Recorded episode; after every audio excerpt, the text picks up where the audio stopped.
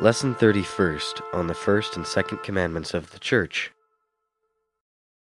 Which are the chief commandments of the Church?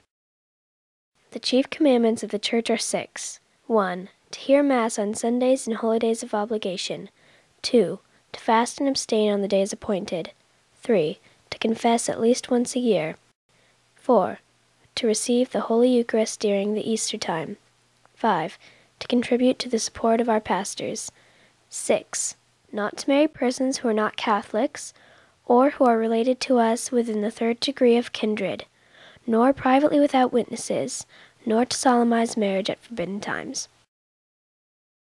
Is it a mortal sin not to hear Mass on a Sunday or a holy day of obligation? It is a mortal sin not to hear Mass on Sunday or a holy day of obligation, unless we are excused for a serious reason.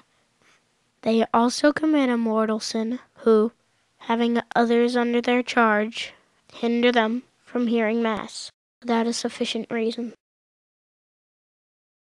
What do you mean by fast days? By fast days, I mean days on which we are allowed but one full meal. What do you mean by days of abstinence? By days of abstinence, I mean days on which we are forbidden to eat flesh meat, but are allowed the usual number of meals. Why does the Church command us to fast and abstain? The Church commands us to fast and abstain in order that we may mortify our passions and satisfy for our sins.